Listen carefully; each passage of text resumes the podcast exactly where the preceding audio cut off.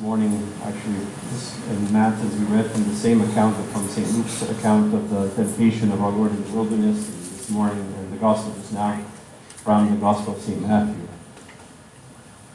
And I just want to reflect with you on three points. The first one is that the, the account of our Lord's being driven into the wilderness and being tempted by Satan is first of all a divine, and we can say even a cosmic conflict. A divine and cosmic conflict. And what it shows is that at the very beginning of our Lord's ministry, because this takes place immediately after his baptism, and before he begins his public ministry, and before, of course, his passion and his death and resurrection, is that he is proclaiming, declaring that there is indeed a sort of cosmic war, a cosmic battle that, take, that is taking place between God and the evil powers of the world. And so the devil, of course, is not yet sure if this is indeed the Son of God. And so he comes because the, de- the devil's worst enemy, of course, is God. It is, it is God who's, in whom the devil's hatred is directed to. Uh, and then us, because we are in the image of God, and because we are, of course, the target of God's creative love, His redemptive love, and His salvific love. But what we see in the account this morning is that there is, in fact, a war. There is, in fact, a conflict that's taking place. And, of course, there's no, there's no equality between God and Satan. It's not a, it's not a matter of a 50 50 sort of power struggle. Clearly, of course, the devil is a creature, and his powers are limited. And his hatred and his vengeance, and his guile and his malice, and all of his trickeries that he throws at us and at the world are very limited. In fact, some of the saints they describe the devil as sort of a wild dog tied on a chain to a, to a, tree stump or to a pole.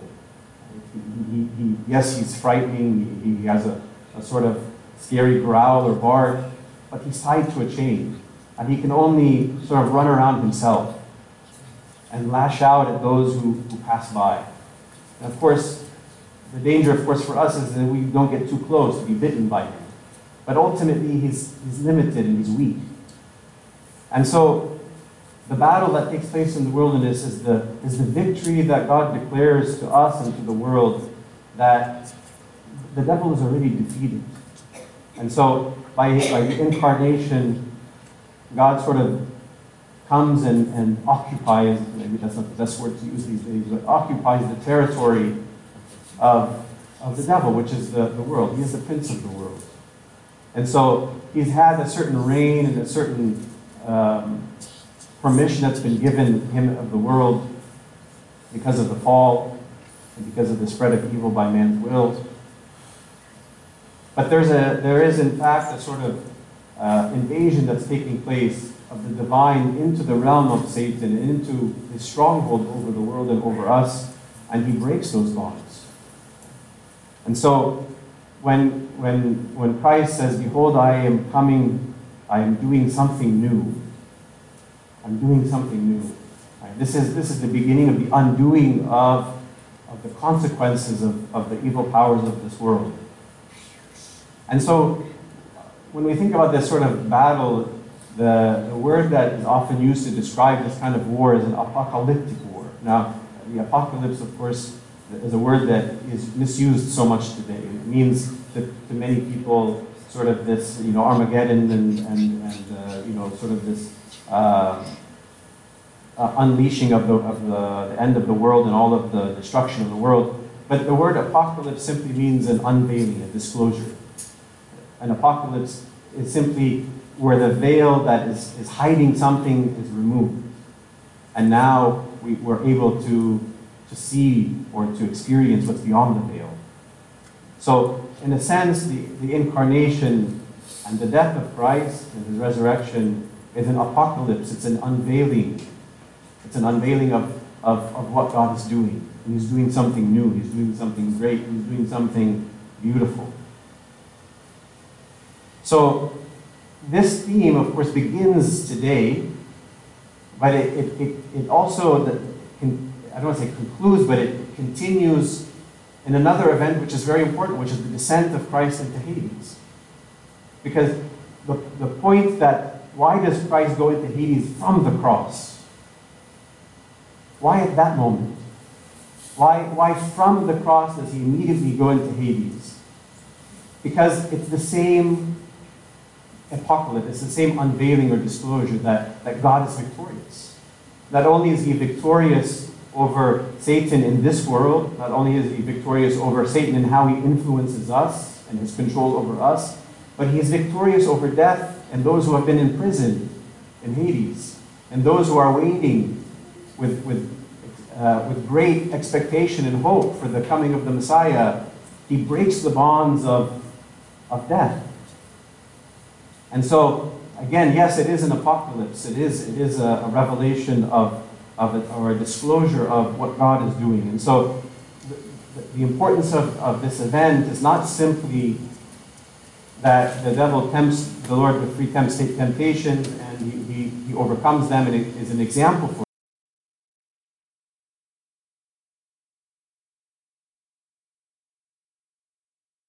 us today.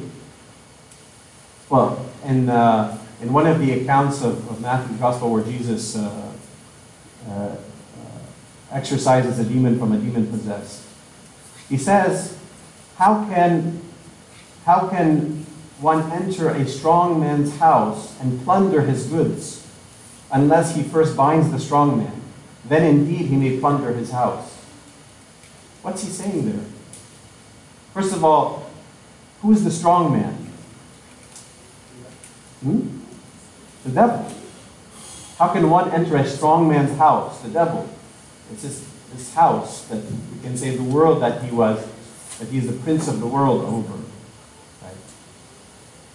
So Christ is like, he uses almost the image of a thief, of one who comes to, to enter into a strong man's house. Yes, he has some strength, he has some power, he has some influence.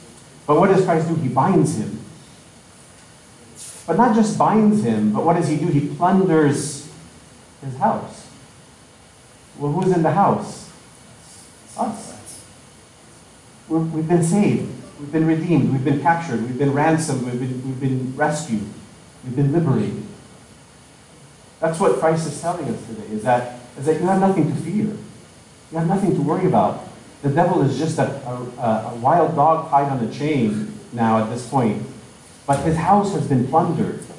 You have been taken out of that house. You've been rescued from that house, and I have too. There's a, there's a, a, a, very beautiful story that I remember hearing about uh, one of our, our, our recently uh, reposed blessed monastic fathers, Abuna Shenouda Dambak Abuna Shenouda Dambak was, uh, was a disciple, a deacon to Pope Kyrillos and Pope Shenouda, and was from that very beautiful generation, you know, that came out of the 40s, 50s, and 60s, and 70s. And he just reposed a few years ago, a couple of years ago, I believe. Abuna Shenouda was, was, was an example of, of, of, of somebody whose whole life was trials and temptations. Through illness, through persecution, through um, conflicts within the church, conflicts at the highest levels of the church, uh, through being uh, forbidden from praying for, for long periods of time, all kinds of, of, of really difficult trials and temptations. And, and again, and on top of that, many, many physical illnesses and sicknesses. And one day he was going back to his room and he was exhausted from, from the bombardment, from, from the warfare. And outside of his room, he had a large picture of Pope Kyrillos, whom he, of course, he knew and he served and he loved. And he kind of knocked on the picture. And he said, Have you in heaven forgotten your children on earth? Are you enjoying yourselves in heaven? And, and have you forgotten us on earth, the ones who are, are struggling and in pain and in sorrow? And he was upset. And he went to his room and he laid down on the bed. And before he closed his eyes, the door opened and walked into the door Kyrillos And uh, he said, then Why are you upset? Don't you know that all of these trials and all of these temptations are rewards and crowns for you? How else can you enter the kingdom of heaven? How else can you be crowned with glory in heaven unless you endure? So he says to him, Come. So he took him by the hand, and Abu that he said, he saw like the roof of the, the ceiling of the room open, and he began to ascend, ascend up. And then he felt some, something very heavy pulling on his feet. And he looked at it was the devil. And the devil was trying to pull him back down. And the Abu Shuda was, was frightened. Of course, the whole, the whole scene is a very frightening scene to begin with. And then on top of that, of course, he's ascending to, to, to, to see something in paradise, and be taken to paradise, and at the same time, the devil is pulling him down. But what's interesting is that he says, Bruce was holding his staff, and he just smiled at the Winab Shoy, uh, and he just went like this with his staff to the devil, and the devil fell from, from his grasp. And as if he was just a, a fly, a flea, you know, like an, an ant that he was just, it was nothing. It was nothing. Yes, was he frightening? Was Abu Shuda frightened? Would any one of us have been frightened? Yes. But in reality, there's no comparison. And he was taken to paradise. He was shown something beautiful in paradise, maybe that was awaiting him for all of his trials and difficulties. And then he, he said, he, he, he, felt himself falling back on his bed. He felt, he felt the, the pressure of, of, of, one falling and landing on his bed. And, and, uh, and the vision was over. So it tells us, of course, on the one hand, uh, how impotent the devil is. He, he just barks, he just growls, he just he, he pulls and tugs, but, but the divine power, the divine power just with a flick, you know, disperses the enemy. Disperses the enemy.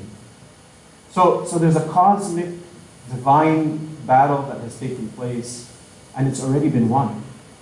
We're not waiting for, for the victory, it's already been won. St. Paul in Colossians says, He disarmed, who disarmed? Christ disarmed the principalities and powers and made a public spectacle or example of them, trampling over them in Him. He made a public spectacle of them. He embarrassed them.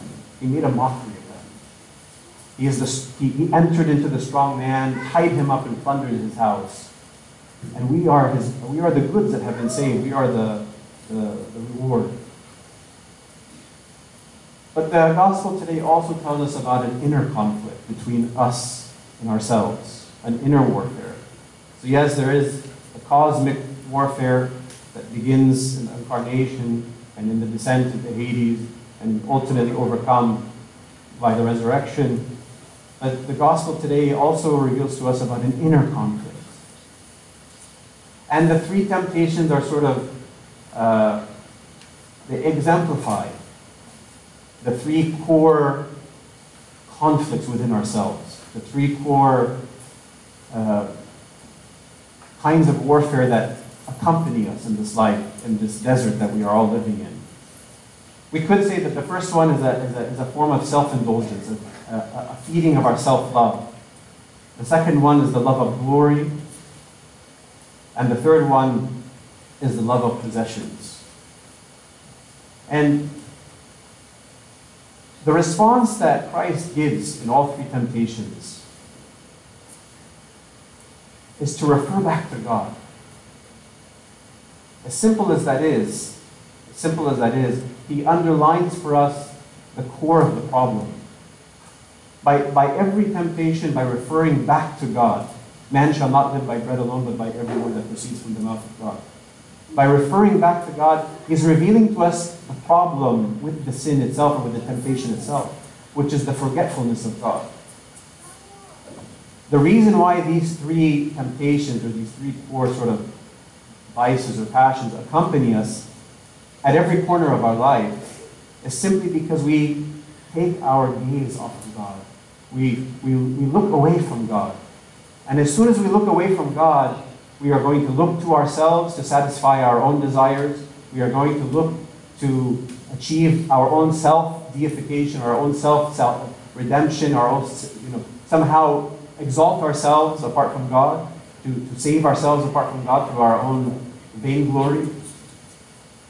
Or we will try to acquire as many things as we can to comfort us, to comfort us in this valley of tears that we're all in. So the problem is the forgetfulness of God. And the answer that he gives in each three of the temptations is to just simply refer back to God. He's not saying, for example, man shall not live by bread. No, man lives by bread. Man must live by bread. Without bread, man dies. But he's simply saying man must not live by bread alone. And so he, he's telling us that, and this is, of course, the, the, the season in which this is the, the appropriate time for us to really focus on this, that every time we deny ourselves, and Archie spoke about this last week, every time we deny ourselves uh, something that we enjoy to eat, the idea is not simply to punish ourselves, but it's to remember why we're fasting.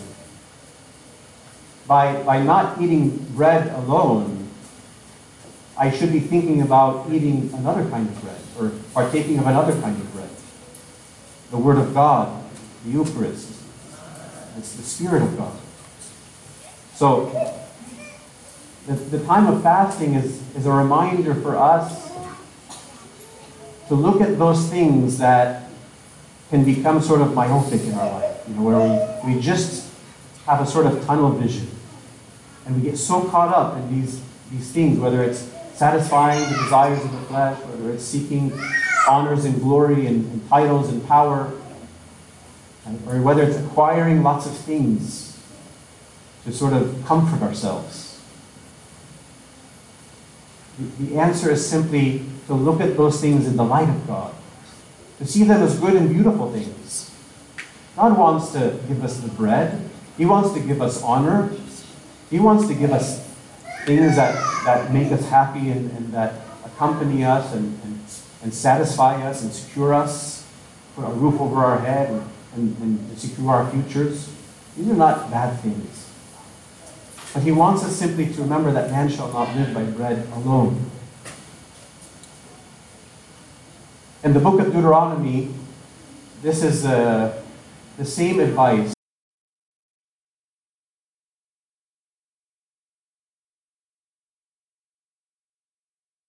Only give heed to yourself and keep your soul diligently, so that you do not forget the things which your eyes have seen, and they do not depart from your heart all the days of your life, but make them known to your sons and your grandsons.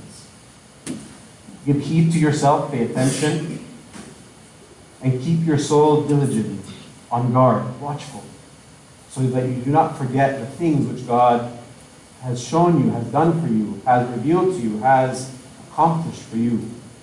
That he has already plundered the strong man's house and that he has redeemed you and brought you into a spacious place, you see. And this is why the why did the Israelites spend 40 years in the desert? Because they just they, they had to struggle to remember God and to keep the remembrance of God. And until they were able to do that, they just kept going in circles. And a journey that shouldn't have taken a tenth of the amount of time that it did. So we could say that all three of these temptations are simply temptations that represent the forgetfulness of God.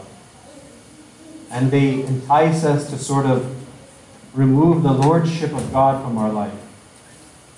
The lordship of God, his, his sovereign lordship and, and, and, and his reign in my life. call him King of Peace. He's not just the King of Peace because he's a king of, of, of, a, of a kingdom. He's also the king of my heart and your heart.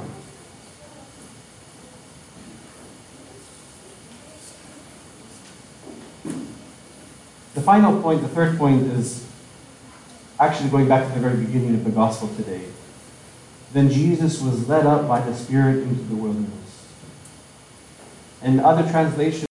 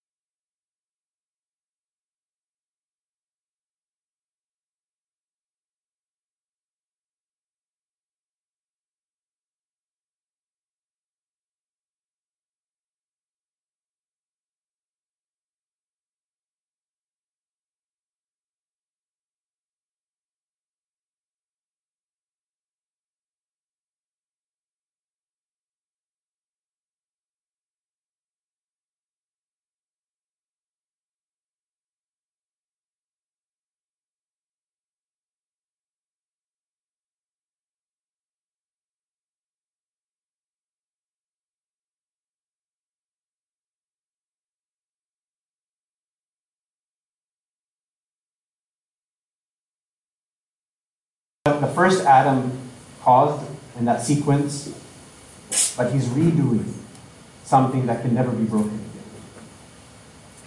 And in, in, and in that sense, his humanity receives the Spirit, he secures it for us, and he shows us in the wilderness that there's nothing for us to be afraid of. Because each one of us now is like living that life of Christ in ourselves. Now, we are now recapitulating the life of Christ. We are now repeating in our life the life of Christ. Jesus was baptized, we are baptized. Jesus was driven into the wilderness. You and I, right now, today, at this very moment, are in the wilderness. And Jesus conquered Satan in the wilderness, and we will conquer Satan in the wilderness. Not because of our strength, but because of his strength. Not because we won't fall, but because we have repentance, we have redemption. So it's, it's it. The, the, the, bonds of Satan are broken. Even sin itself, even if we fall a thousand times a day, the devil has lost. There's only one thing that God asks of us is to give our lives to Him. To give our lives to Him. Give your life to God, and no matter how weak you are, no matter how many, how many struggles you have, no matter how many temptations you endure, no matter how many times you sin and falling in those temptations, but if you keep reaffirming that your life belongs to God, there's no way. It's impossible for him to let go of you. It's impossible for him to be to exhaust him, his, his mercy to be exhausted. The battle is already won. It's already done. We are just holding our ground. To hold our ground doesn't mean to become sinless. To hold our ground means to, to trust God, to, to cling to Him, to come back to Him, to remember Him. That's it. The spiritual life is easy, it's not hard. We make it very difficult. We, we complicate the spiritual life. But if every day we wake up and we say, Lord, my life belongs to you, have mercy on me, this is enough for Him to secure you. Just say it from your heart. I'll just end with this beautiful quote by one of the, the contemporary spiritual fathers. He says, When man experiences in his when man experiences his own barrenness, when he is most in need, then is the time of the decisive crisis. Will he accept easy, immediate remedies and compromise his vocation as a child of God? Or will he wait in silence and privation, fasting from all the world has to offer for the perfect length of God's pleasure, represented by the 40 days and nights that recapitulate Israel's historical wandering in the desert? So the, the, the, the crisis in the desert,